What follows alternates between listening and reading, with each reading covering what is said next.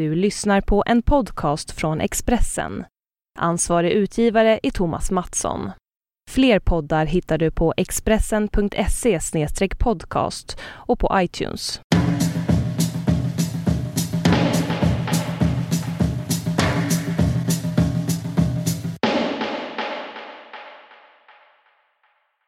Läget?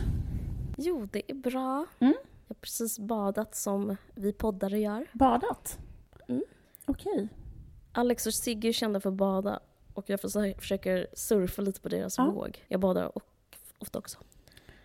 Eh, Jag hade gjort det förra gången vi spelade in också. Just det, du var naken förra gången vi spelade in. Precis, jag försöker desperat. Jag fick inga reaktioner så den här gången försöker jag liksom mer vara så här mysig. Se om det går bra. Hur mår du? Ehm, jo, eh, bra.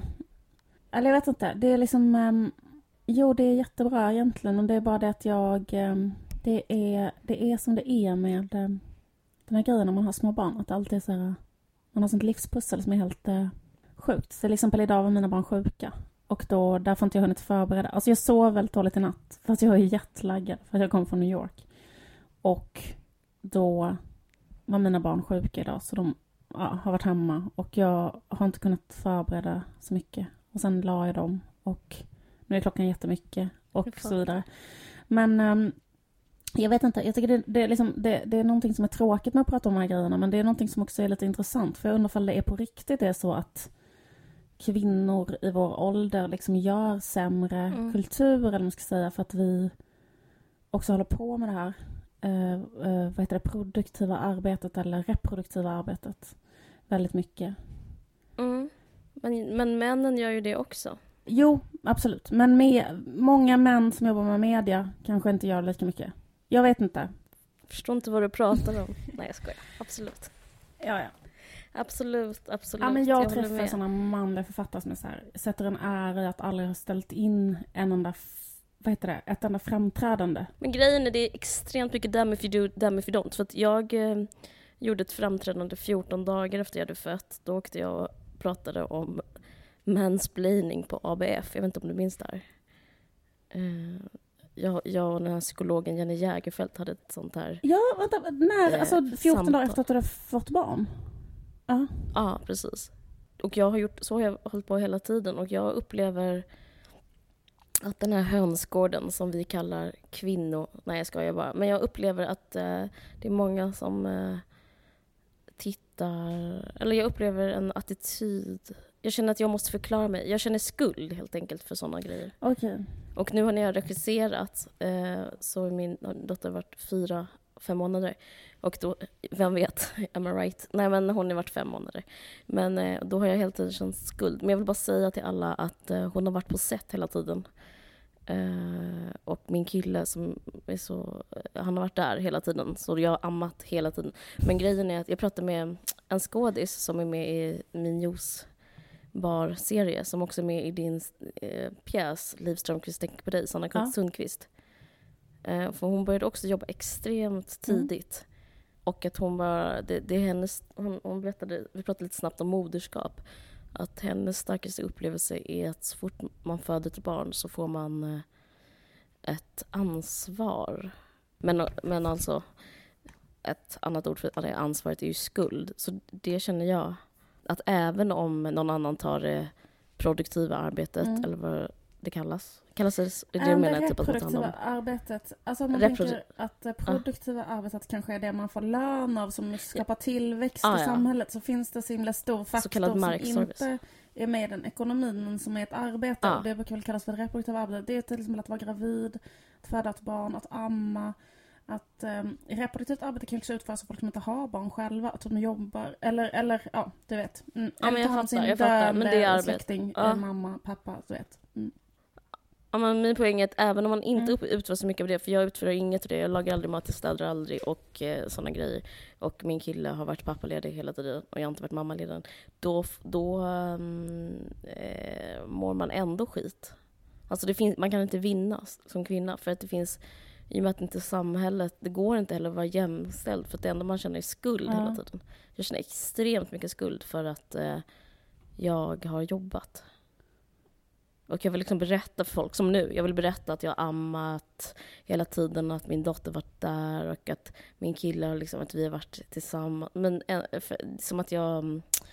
Eh, och så, det sa hon, Sanna Sundqvist också, att hon känner det är liksom, ett barn föds och samtidigt föds Mm. skuld. Det känner. Alltså om man jobbar. Jag vet inte om det är så om man, om man väljer liksom att jobba mindre, men... eh, Jag. Ja, men jag tror liksom typ också att ifall man väljer att, att, att typ jobba mindre eller ha mindre tid Mm. för sig själv överhuvudtaget. För det behöver inte heller handla om Ja. jobba utan det kan vara så här, jag behöver Nej. typ gå en lång promenad och sitta och läsa en bok Mm. eller eh, liksom Mm, den typen av saker. Eller så här, jag vill åka på semester med mina Mm. tjejkompisar eller jag vill, vad- vad som helst liksom. Eh, Men, ehm, Mm. och om man gör mycket sådana saker. Eh, eller att det känns som att jag tror att kvinnor som liksom väljer bort många sådana saker för att istället vara med sina barn. Mm.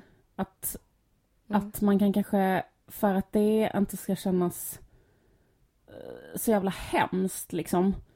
Så kanske man Mm. också måste hålla uppe så här, eh, väldigt mycket känslan att det man gör är otroligt viktigt. Och om man då kanske ser en annan mamma som bara inte gör Mm. de grejerna så blir det så himla hårt. Alltså typ att man är så här, aha, man kan... Alltså jag tror inte ens man tänker det medvetet, men typ undermedvetet kanske man tänker så här, aha, jag hade inte behövt inte gå ut på de första två åren och då ser man någon annan som gör det och då blir man så här, du är en dålig mamma typ, för det är det enda sättet jag kan...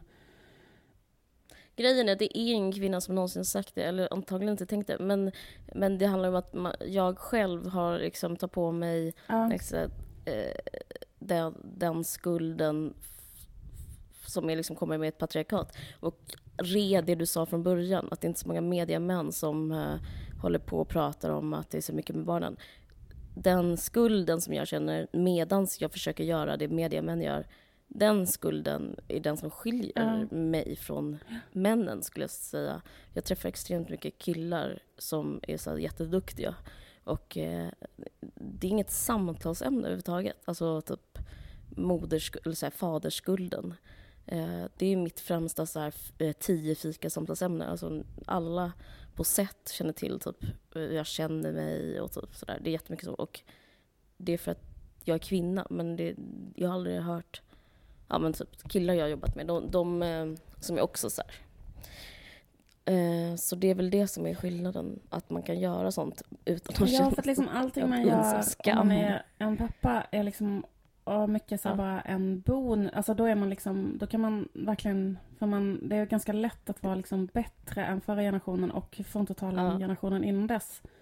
Men som kvinna kan Ja. jag känna att man är sämre än förra generationen och ännu sämre. Alltså mycket, mycket sämre än generationen innan dess. Om man, om man kollar bara på nivån på att så här, stå med färdiga bullar och eh, liksom eh, ja, ha alltid i världen och alltså du vet inte ägna en Ja. sekund åt sig själv och hela den där grejen liksom. Men jag kommer vara. Nu är jag så här, jag känner, jag känner att det är en reell grej. Mm. Alltså jag känner att det liksom inte ens går att eh, prata om det så här och sen så komma fram teoretiskt till att det är fel. Men eh, jag, jag, bara, jag får så direkt ett behov av att försvara mig. Jag vill berätta att jag ska vara mammaledig nu jättelänge ifall någon bryr sig. Du är bättre för poddlyssnarna. Mm. Ja men vad bra. Då... Då vet ni det. Jag hela ammar också. Där fick ni. Så ni teg. Där fick ni. Fast jag måste säga att det finns någonting annat som inte har... Det är så svartvitt så det finns någonting annat som är så upplyftande med att, eh, att till exempel, eh, som nu när jag har regisserat den här tv-serien, det finns någonting som, som är väldigt underbart. Att man märker att allt bara går väldigt bra. Alltså för, för att ens barn mår väldigt bra. Att det går att jobba. Om, och typ att man har ett barn som bara liksom jollrar och skrattar och typ får jättemycket uppmärksamhet. Mm. Alltså liksom det finns, det finns liksom andra sätt. Jag tror, rätt, jag tror att man, det är så lätt att tro att det inte finns andra sätt. Man är så rädd. Det är så den starkaste känslan som förälder känner jag. Mm. Absolut. Jag vill bara tipsa ifall någon typ är sugen på att göra någonting. Eh, förlåt om det lät, där lät självgott. Men okej, men annars då? Förutom det här, det vi pratade om. Vad hände? Hur var det i Jo, New det York? var underbart. Det var jättekul. Jag var ju i New York och eh, gjorde... Um, jag, eller varför skulle någon veta det? Jo, men jag har varit där några dagar. Jag, jag var ju det. Och eh, bland annat en sak som jag gjorde var en sak som eh, en massa mm, andra vidriga svenskar gjorde. Nämligen eh, jag var och kollade på Håkan Hellström. Jag tänkte jättemycket på det. Var det väldigt många svenskar? Jag, jag, jag, jag tycker det är väldigt så här, vad ska man säga, bra självförtroende att ordnas, liksom, sätta upp en spelning i New York. Är, finns det en Ja, marknad? Alltså, alla, alltså, det finns så otroligt mycket svenskar i New York. För det första Okej, och de älskar Ja, Håkan men för det Hellström? så tänker jag att hans fans åker typ dit för att kolla på honom. Och ja, jag vet inte. Och sen finns det otroligt Ja. mycket svenskar i liksom Brooklyn. Och, alltså, jag, vet inte, men jag tycker det som- känns som att man hör svenskar hela tiden. Ja, det, ja, det, är ja, det är fan sant. Ja.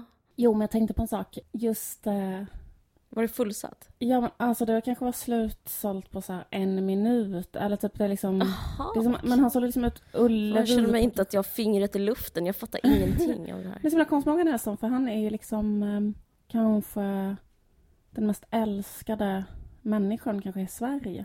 Ja, jag säger ja. Jag bekräftar. Han är mega ja, älskad. Och typ så här ehm, att eh, om vi bara så här, utan statistik säger så att han är Sveriges mest älskade konstnär eller kreatör eller man ska säga. Så tycker jag att det är så här, Mm. ganska intressant med honom för att han är så här, um, jag bara tänker så här hur han har ehm, tagit det. Eh, sin, Mm. eh, att så många människor älskar honom. Att han Mm, känns så himla som att det inte är på något sätt eh, en neuros eller ett problem eller något som ger honom så aggressioner eller självhat eller Mm, att liksom som mm. annars jag tänker så här väldigt vanligt. I, eh, jag vet inte om du minns, det var en sån skandal kring Ulf Lundell typ tidigare i, eh, alltså kanske i höstas någon gång. När han spelade typ i Linköping tror jag. Och han bara fick ett utbrott minns inte. på eh, de som står längst fram. För det är typ alltid samma människor. Eh, som, och, alltså för Ulf Lundell är också så här jag, jag tänker liksom att artister kan ha olika typer av fanskaror men liksom vissa Mm. artister har nog fanskaror som liksom känner så himla mycket för artisten. Alltså, jag tror typ inte att Money Brother, eller alltså förstår du vad jag menar? Folk kan kanske gå och kolla på en spelning, Mm. typ Amazon eller vad som helst.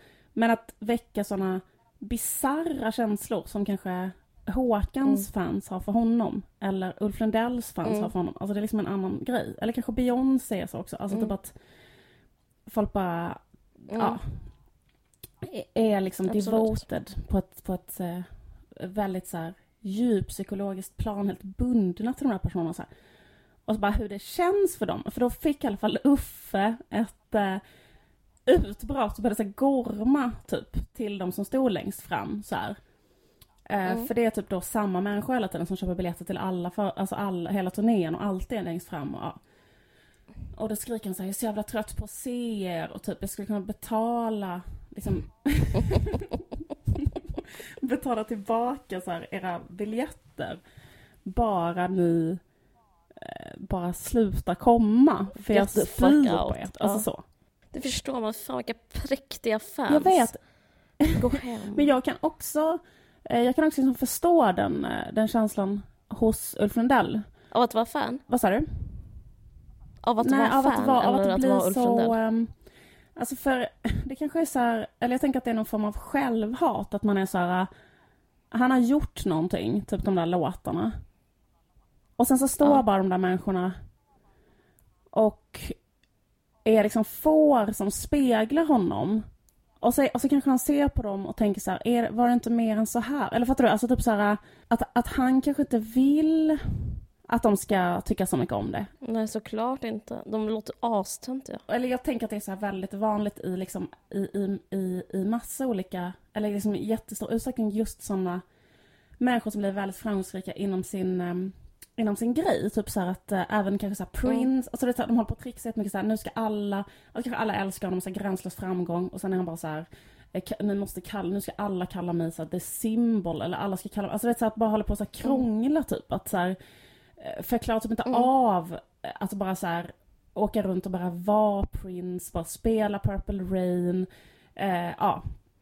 Eller jag menar, det finns tusen exempel. Mm. Typ att Bob Dylan absolut inte vill spela sina gamla låtar eller bara är så Mm. sur och kommer upp som munkis och sjunger någon annan låt som typ har gjort precis innan med ny röst och alltså vad, vad som helst. Så Supertjurig. otroligt tjurig.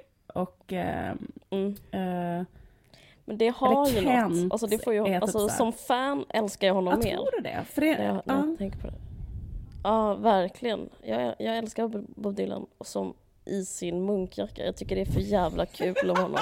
Det är ju humor att hålla på sådär. uppdragen. Och också att man har dragit åt dragskon jättehårt. Jag såg honom på så det finns en sån slott. liten cirkel som man kan se. En cirkel från någon som, som så här. Det är jättekul. Men jag, jag måste säga som eh, sentimental person att jag tycker inte du ska dra in Prince i det här. Dra in vem? Han har inte något med det här. Du kan inte dra in Prince i det här. Uh, Han är inte alls nej så. men jag tänker ändå att Prin... Han är extremt eh, schysst. Han var, eh, jag, har sett honom tre gånger och alla gångerna har han typ eh, han fick ju till och med en höft, eh, höftskada för han var så jävla tillmötesgående på scen. Alltså, eh, han är så extremt så eh, flörtig. Ja, ja men precis.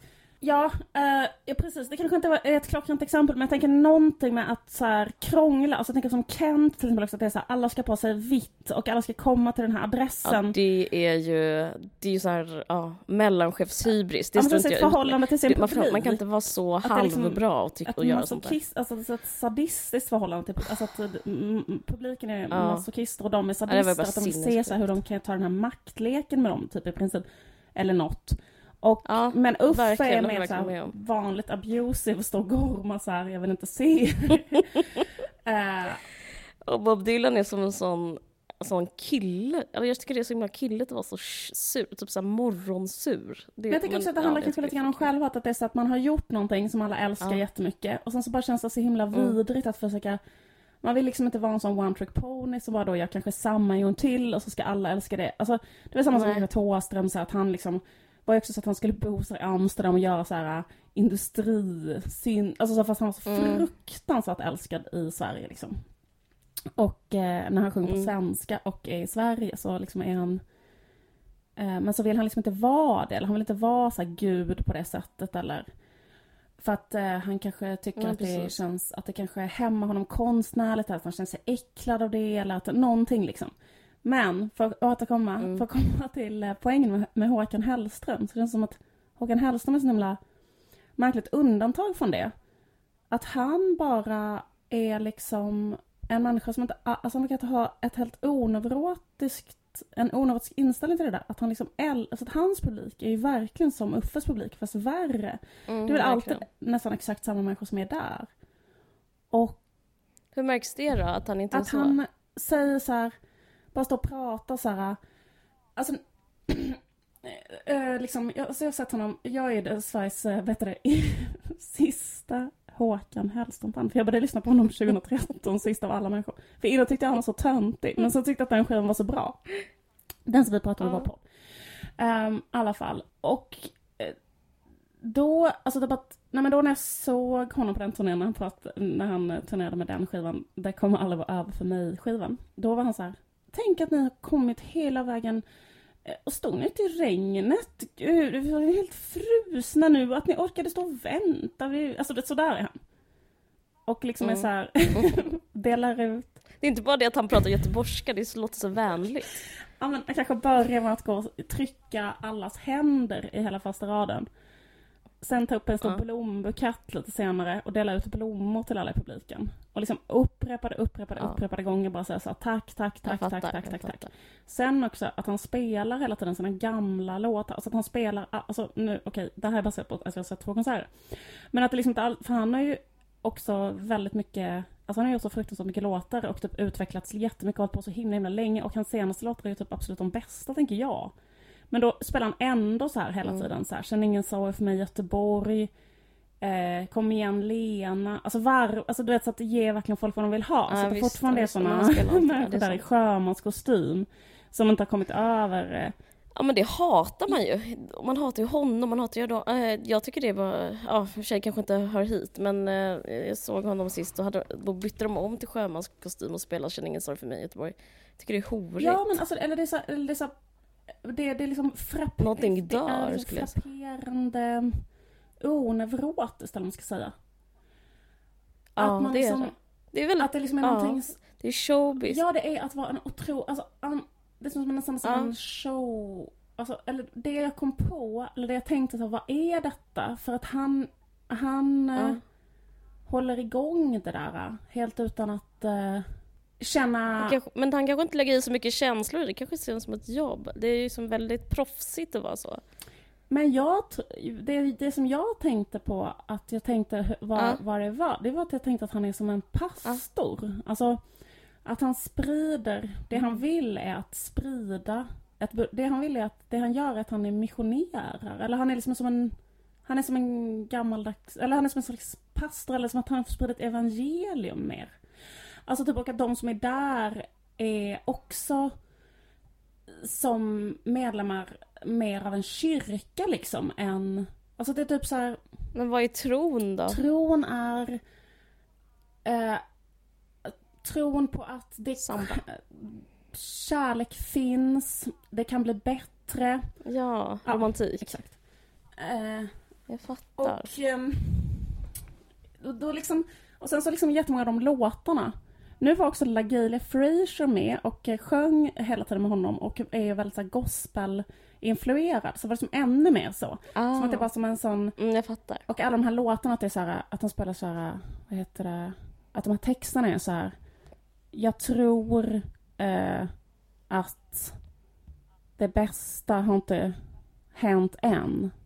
Jag tror den låten. Det är bara så här, ja men det är en sån Nej. rad som bara återkommer, återkommer, återkommer, återkommer. Att det är liksom bara så här ehm, som jag tror eller jag vill tro. Alltså det liknar jättemycket tänker jag sådana här gospelkyrkor typ. Och alla bara står där och gråter Mm. från en upplevelse. Och det gör inget att det är, då är samma låtar. För det är som att läsa såna, eller så sjunga sådana där Take me to the mountain eller vad fan de sjunger. I sådana kyrkor. Mm. Eh, hur som helst, halvintressant spaning. Det var... Nej, Ja, jag, jag tror Erik Skylt kommer ge uppskatta den. Det var mina fem öre, eller vad ska man säga? Mina... eh, slut på min spaning om den här konserten. Men eh, var det kul? Betyder det att det var en bra konsert? Var det, här var härligt? Mm, det var jättekul.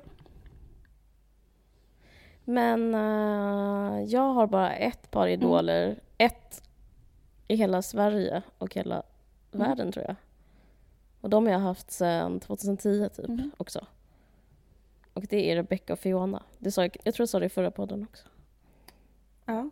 Jag bara älskar dem, punkt. De är Ja. bäst. Eh, jag tycker de är så fruktansvärt coola. De har en turné nu och eh, imorgon spelar de i Stockholm. Det nej, fan, det har den här podden kommit ut. Men de är på en turné kan, någon, i olika städer i Sverige som kan gå och kolla. Men jag har, jag har väldigt svårt själv, apropå... Jag tycker det är svårt att vara ett fan. Alltså det, det har väl att göra med att jag har en svag vad heter det, självkänsla. Jag, jag känner mig ofta um, som Mm. ett offer när jag är ett fan. Jag vågar, jag vågar inte visa mig så sårbar för kreti och pleti. Förstår du Absolut, vad jag jag menar? i det. Jag är också så. Eh, och särskilt, jag kommer ihåg när jag intervjuade Håkan. Och då, då så, det gjorde jag när jag jobbade för Rodeo. Och då kände jag att eh, jag vill inte ens vara fan då. För jag, vill, jag känner mig som att... eh, men det är också en grej med att han var man. Han, får, han fick mig som att känna mig som en dum, ful flicka. Det låter ju som en Håkan-låt. Men han, Och sen, Han och därför liksom- blev kär i. Eh, precis, och därför har jag nu fött hans barn. Jättemysigt. Nej, jag ska. Det, det har inte hänt. Men grejen är att, eh, förstår vad jag menar? Jag fick, det blir som dubbeltrubbel för mig med en sån man som är rätt så snygg. Eh, jag har ju haft väldigt svårt att beundra så, den typ av eh, så coola killar och när han dessutom är så underbar artist. Jag, bara, jag fick någon slags, det slog bakut så att jag blev väldigt defensiv och ehm, typ, jag undvek ställa frågor. Det blev askonstig intervju i och med att intervjuer är ju en form där man ena frågar den andra. Alltså journalisten ska ju fråga. Vilket år var det du gjorde Så det blev så en väldigt så cool intervju typ om När gjorde du intervjun? Mm, 2008 kanske? Och- Den var typ så här, tja, tja. Göteborg alltså. Mm. Alltså den var så konstig för att jag vill inte, jag kände mig i sånt underläge bara för att han tillhörde eh, Popeliten. vit man typ och sen så var jättekänd. Och så, så hatar jag Mm. honom för det mer. Jag tycker det är så svårt att bara Mm, ge någon mm. det då. Så det är svårt, det är svårt det där. Men, eh, ja precis. Jag, jag... eh, Det är en ganska konstig sak det där att vara fan. Och det är också så här deppigt. Eller det finns något med att spegla sig i andra Men för mig tycker jag att det är självutveckling för mig att jag kan gå dit och lyssna på en sån konsert och bara tycka Mm. att det är inget Det är det, eh, det är speciellt det. med det. Eller förstår du vad jag menar? För att det, det, jag, jag kan också komma ihåg en sån... Jag känner igen mig jättemycket i det. Jag vet själv, eller jag har själv liksom gjort- gjort typ jättemånga sådana saker så här. Typ att kanske vara en jättebra, jättesnygg poetry slam-poet som alla älskar. Som alla tycker är så här, var den smartaste, finaste, underbaraste humanist. Och eh, sen kanske jag måste gå Mm. fram till honom och säga något skittaskigt. Alltså förstår du? Alltså kanske då, alltså när jag var ung så var jag så jättemycket. Därför att jag tänkte att Fast det var säkert sant. Vem gillar... Jo vem, men alltså typ eh, att jag var kanske avundsjuk slash eh, arg på den hierarkin. Ja, men eller var arg för att han inte behövde vara... Eller att han inte behövde vara arg. Utan bara kunde vara god. Eller sånt där. Du vet att man är så här Ja, bitter på det. Eller, ja, jag vet inte, du vet hur det är. Men det är också lite... Alltså jag vet inte riktigt. Det är också något med det som är lite osoft liksom. Att... eh, Att gå fram och skälla ut en poetry slam-poet. Ja, eller liksom att vara så här. Alltså, alltså så där kan folk vara mot mig till exempel nu. Alltså folk kan vara så mot mig nu ganska, eller det kan ändå hända mig typ om jag går ut. Att folk Att de får fram. aggressioner. Ja, dig. absolut. Att de går fram och säger något. Men är det då, för att, för att grejen att jag skulle säga att det handlar om min, min egen svaghet och min egen panik inför att känna mig ojämlik. Är det, är det liksom, Ja, känner du det- att det är därför ja, folk gör det också? Jo, det tror jag också att det är. Att de liksom, Att det blir så här, kanske det är kanske någon som har läst mycket jag har skrivit och sen så, eller någonting, eller lyssnat och sen så är de Ja. liksom så, så känner de sig som arga för att det är så orättvist för att de kanske också har något att säga för fan. Eller fattar du vad jag menar? Ja, bara, precis. Men kan du, se, kan du se någon trend i dina sådana personer, vad man ska nu kalla dem, dina kritiker eller dina så här, är det liksom, är det, kan du, liksom, är det Nej men alltså tjejer, det har faktiskt hänt jättefå gånger.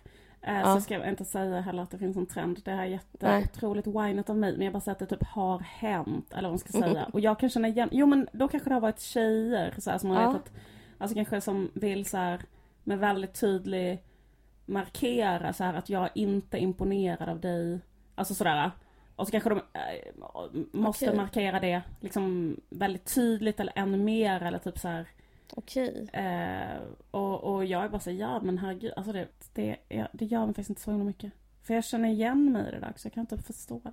Men jag har alltid känt, Kan folk vara som mot dig? ja, folk är som mot mig, men Ja. jag tycker det är intressant för jag har aldrig upplevt eh, det från eh, kvinnor. Jag har inte fått så här tjejhat eller kvinnohat, men jag har fått, eh, jag har, hitt, jag har identifierat en grupp faktiskt, det är intressant att vi pratar om det här, men jag har identifierat en grupp som hatar mig eh, och som jag har Mm. blivit rädd för nu. Jag har ju, det är ett jävla tjat. Jag har sp- har spelat in den här serien Juicebaren och det, idag fick jag ett Ja. mejl från SVT, det är helt underbart. De ska tidigarelägga den så den kommer sändas i september. Det är jättekul. Mm. Wow, Det är jättekul kul. och vi håller på och klipper nu och sådär. Men jag tycker det känns obehagligt för jag är liksom rädd för... Den har redan fått publicitet eh, och Mm. skrivits om i DN två gånger och lite här och var. Det är jättekul. Men eh, jag känner mig också rädd för jag upplever, alltså jag vet inte om det här gör mig till en äkta konstnär. För det är typiskt Norén och sen skriva en eh, 1400 sidor roman om ens fiender. Men jag upplever att jag har typ människor som tycker illa om mig på pin chi, så kallat. Alltså för att de... Mhm. Bara för att jag är jag. Förstår du vad jag menar? Ja. Och det är en grupp som kanske också känner som jag kände inför Håkan då 2008. Det är killar, inga tjejer, aldrig tjejer, killar i min egen ålder, alltså exakt samma, födda 80, Mm. Mm. som gör exakt samma grej som jag gör. Alltså Mm. mina, min spegelbild hatar mig. Du vet, någon som är nästan så här hack i häl, som vill liksom, någon som tävlar med en, det är typ, och som är så en vit kille i 30-årsåldern. Jag har ett exempel, det är som är så härligt med det här. En jobbar på DN och han skrev nu om juice, om min serie. Då skrev han, jag slog upp, för DN hade gjort en stor intervju med mig om den. Sen så skrev han så här, det är inte lönt att den här serien kommer. För det är, vem vill se massa sköna killar blanda juice? Bla, bla, bla, bla, bla. Men jag tänkte på den här, den ena killen som skrev om det här, för att det är inte ens, alltså det är inte sant. Ja. Eh, Alltså jag måste bara Ja. lägga in en brasklapp här för jag själv känner att det känns så här, jag tycker det känns så, här, apropå vad som känns få, alltså det känns så fånigt att prata om en negativ recension man har fått så här, för att jag Att för att det blir så här, jag- som att, eh, eller att det känns som, man känner sig som, eh, eller så för att det är, Men jag har inte, Ja, har inte blivit recenserad Jag- än, jag- så jag tänker att jag kan göra det innan. Nej. Och eh, jag, fatt, Ja. jag vet att det är fånigt att prata om negativa recensioner, men jag tycker det är också roligt att göra det, så jag gör det ändå. Men eh, ja, jag eh, jag känner mig inte ängslig. Jag tycker det är mycket roligare att prata om att de, eh, att de här människorna finns. Och även andra sådana unga journalistkillar är mina fiender. Och jag vill bara säga att jag vet det. Jag har, det, det liksom, jag har märkt det, jag har hittat dem. Jag vet vilka ni är. Det är kul därför att du är verkligen eh, mini-strindis. Jag vet.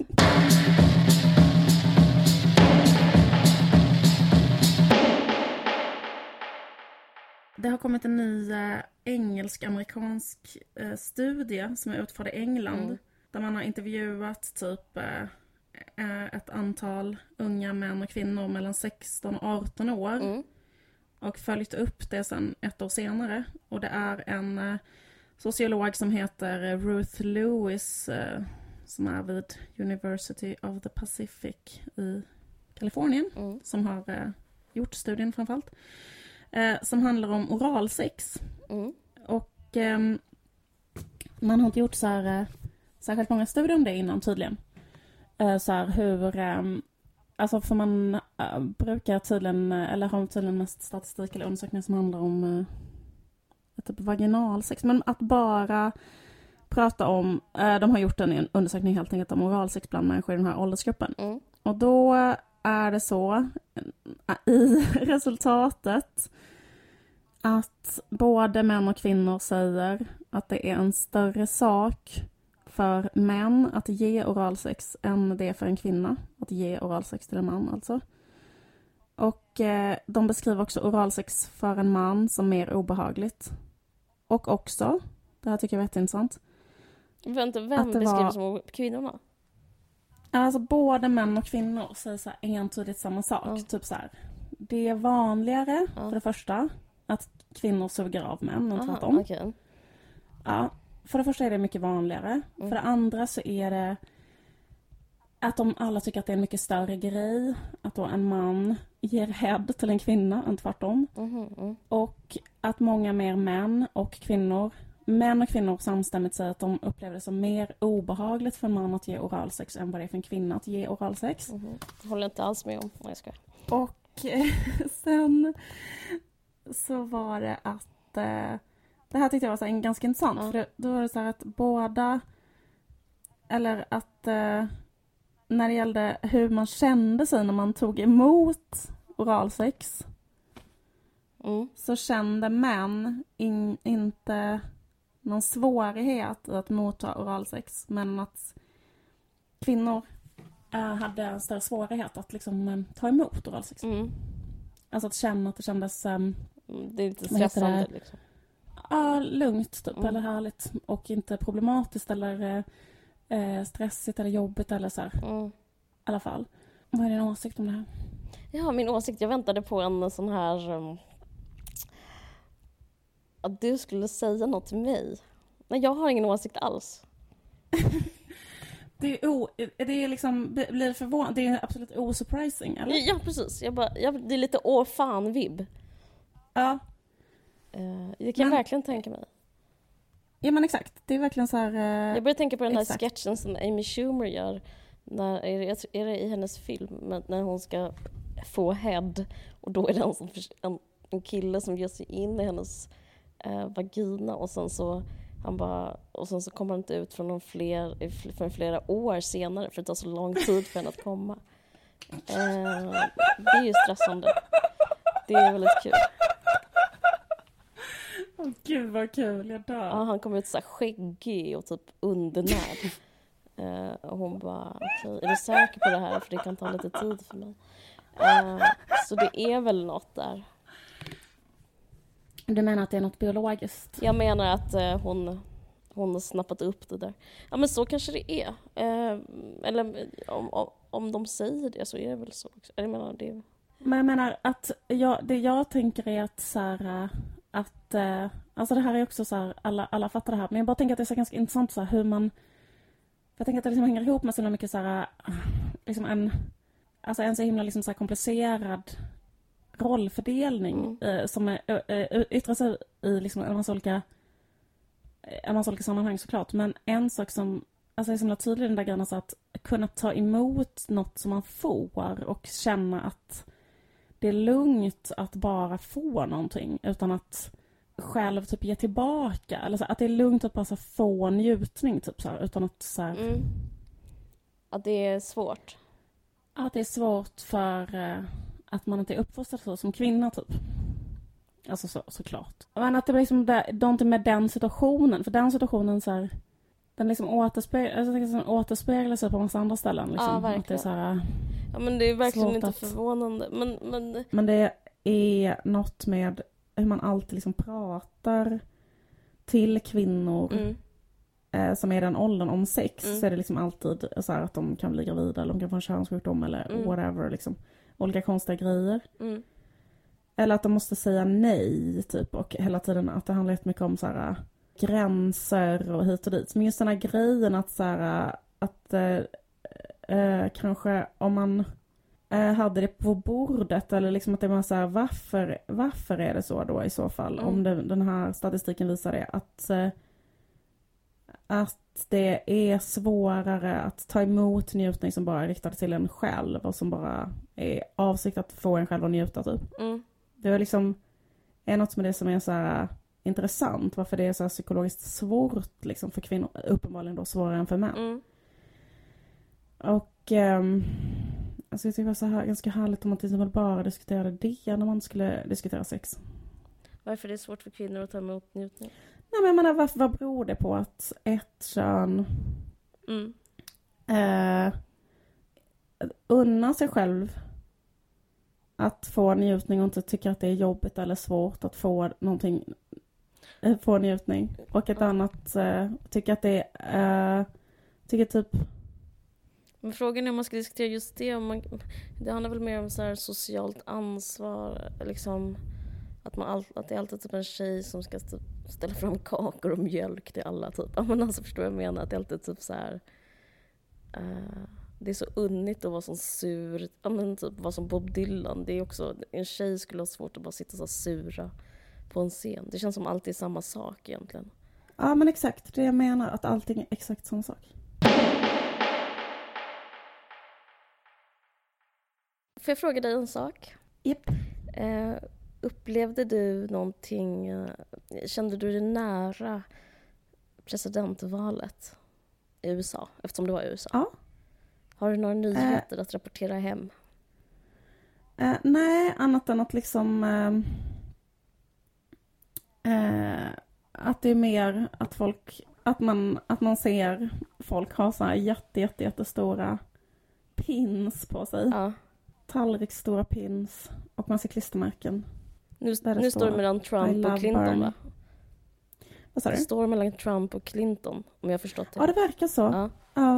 Men jag ska bara säga att jag läste den, jag, jag, jag, jag lovar att jag inte tillhör de här svenskarna som typ ser som sin livsuppgift uppgift att så här, uttolka det amerikanska valet utan att ens ha ett pass så man kan rösta. Men jag ska bara säga en sak som jag läste eh, som Mm. jag tyckte var rätt så bra.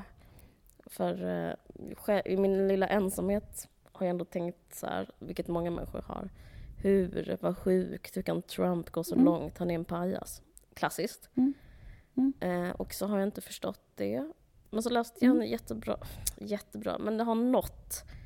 Det liksom talade till mig för det, de skrev, de pratade, kommunicerade på ett språk som jag kunde förstå. Och det handlade om kändisskap. Och det är samma sak som den där franska journalisten som jag pratade om i ett annat avsnitt som pratade om att så här, Daesh och IS-soldaterna, att det handlar om en slags kändisskap där. Att Trumps anledningen till att Trump når sån framgång, röner en sån otrolig framgång, handlar om att han är, han är en igenkänd... Han är liksom, Ja. Det här är min tolkning, men om du vet så här Jung som har så här typer, eller arketyper heter det. Mm. Mm. Trump är ju en arketyp i vår samtid. Han är eh, någon som vi känner igen. Antagligen Mm. amerikanare också känner igen. Han är ju en person som typ är med i en dokusåpa. Han, nu pratar jag inte om Mm. hans Apprentice dokusåpa utan men han har den här, och man gillar typ den typen. Han är ju, alltså om du tänker på det, det, var det här jag läste, att han är en sån som säger eh, du vet den här grejen, det har man hört i Big Brother typ. Jag är en jävligt rak person. Jag är bara sån som säger som det är. Om folk inte kan tåla sanningen så borde de, du vet, den grejen. Mm. Och hela Mm. tiden Mm. prata om falskhet och ärlighet. Ja. Och Ja. det är ju hela hans grej, att han är så här, ja, just det. jag, eh, jag är rasist, typ så, och det får man inte säga i det här, detta landet, men jag säger det om det är ert fel om ni inte kan tåla sanningen. Nu ska jag Mm. bygga en mur. Alla bara, va? Det är en jättekonstig idé. Han bara, Mm. ja, men eh, jag, jag säger det folk Käften, egentligen tycker. PMS-kossa. Alltså. Vad sa du? Ja. Ja, precis. Käften, PMS-kossa. Alla vet att Hiller inte kan tillfredsställa en man. Nej men precis, exakt. hela Ja. tiden. Det är så dokusåpa. Och eh, eh, grejen med hans framgång skulle bara kunna vara så enkelt att man bara, att folk ser så mycket på TV så att man, man det är typ så hem, det är hemma att, eh, där är han, där är den arketypen igen. En sån, en sån dokusåpa-nisse som, eh, som pratar om Det falskhet. till, ja, men, alltså det tror jag till, till, alltså det tror jag på till 100 procent. Ja, Jag tror liksom inte ens, man- exakt, man inte ens så här, koll- analysera någonting vad han säger. Nej, för eller det- för det att är han ju är ingenting annat. eller så. här. alltså han säger Nej, jättemycket alltså, grejer, åsikter, men Ja, men så, men, åh, jag, jag tror bara det är liksom att, att, att det är liksom lite grann som att när man bor i en by Ja. eller något sånt där Ja. så blir man så lite intresserad av grannens Ja. ehm, dotter. Kanske fi- ägnar man hela livet åt att liksom hålla lite koll på, ja vad gör hon nu, jaha hon Ja. har flyttat dit och så här, om hon sen skulle hamna på TV. Alltså det är så här, att det är liksom lite så här bymentalitet, att man är så här, den där känner jag igen. Det är Ja. ungefär som att den där har bott, den har gått på min skola eller någonting. precis. Och det räcker, för det är så här, den där har jag sett och den där liksom det är, därför- det, det är väl... Precis, och det, i hans fall så blir det ett slags dubbelt kändisskap. Dels med hans riktiga egna kändisskap, men också dels genom att han får då liksom, eh, ja men den här eh, karaktären i samtiden som han representerar. Alltså med den där sanningssägarkaraktären. Den är så Ja. himla trygg. Jag tror typ eh, all, annan, all annan politik känns bara som lite har med en själv att göra. Men just den här dokusåpa-karaktären har ju med en själv att göra. Den är så mysig, liksom. Den är så hemkär på ett sätt. Men är inte typ också så här att folk kan ha så konstig relation till kändisar? Att det är så liksom att efter ett tag när en människa har varit med Mm. då börjar alla älska den och alla börjar tycka så här, han är så skön. Alltså vem den är. Ja, En person man skulle kunna säga i Sven- Sverige kanske inte så här, men, kanske så här, eh, Glenn Hysén kanske. Alltså det är så här, först har man sett honom spela fotboll, man har bara sett honom genom alla år.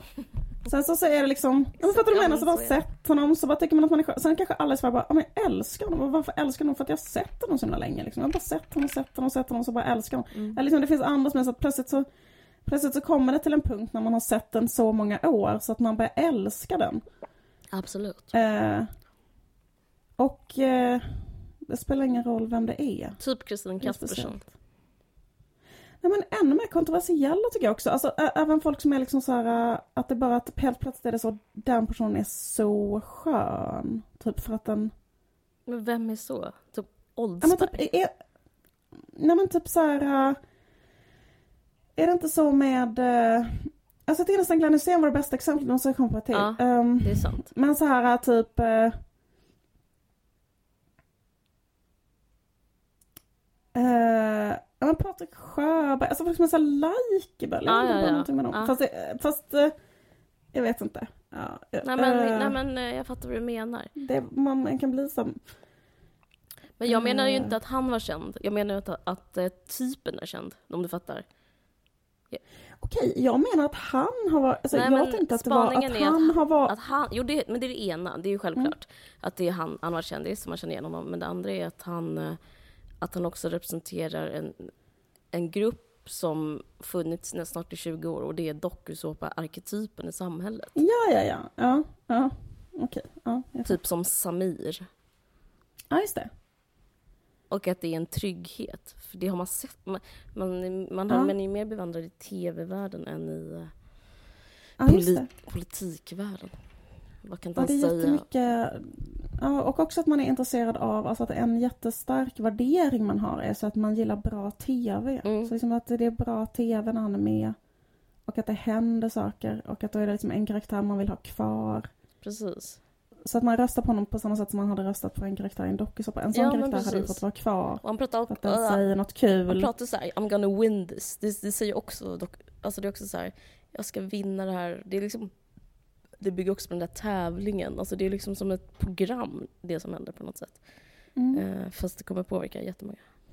Och att man tar bort så här, äh, sådana människor åker ut som är, är liksom för Precis, man röstar ut, Bernie Sanders menlösa. ut, pakt med någon, ut. Just det. Och de gjorde- gör ju en pakt nu mot honom också, Republikanerna. Precis. Det är drama. Militären säger att om han kommer till makten kommer inte de lyda hans order. Det är jättemycket sånt. Det är superdramatiskt. Ja, men det är slut på spaningen nu. Hade du något annat? Eh, nej, jag, jag eh, tycker det känns som att det är bra. Vi slutar. Bra. Tack för att ni lyssnar. Den här podden görs i samarbete med Expressen Kultur. Jag heter Liv Strömqvist och du heter... Caroline Ringskog. Podden klipps av Moa Lundqvist. Yes. Okej. Hej då. Hej då.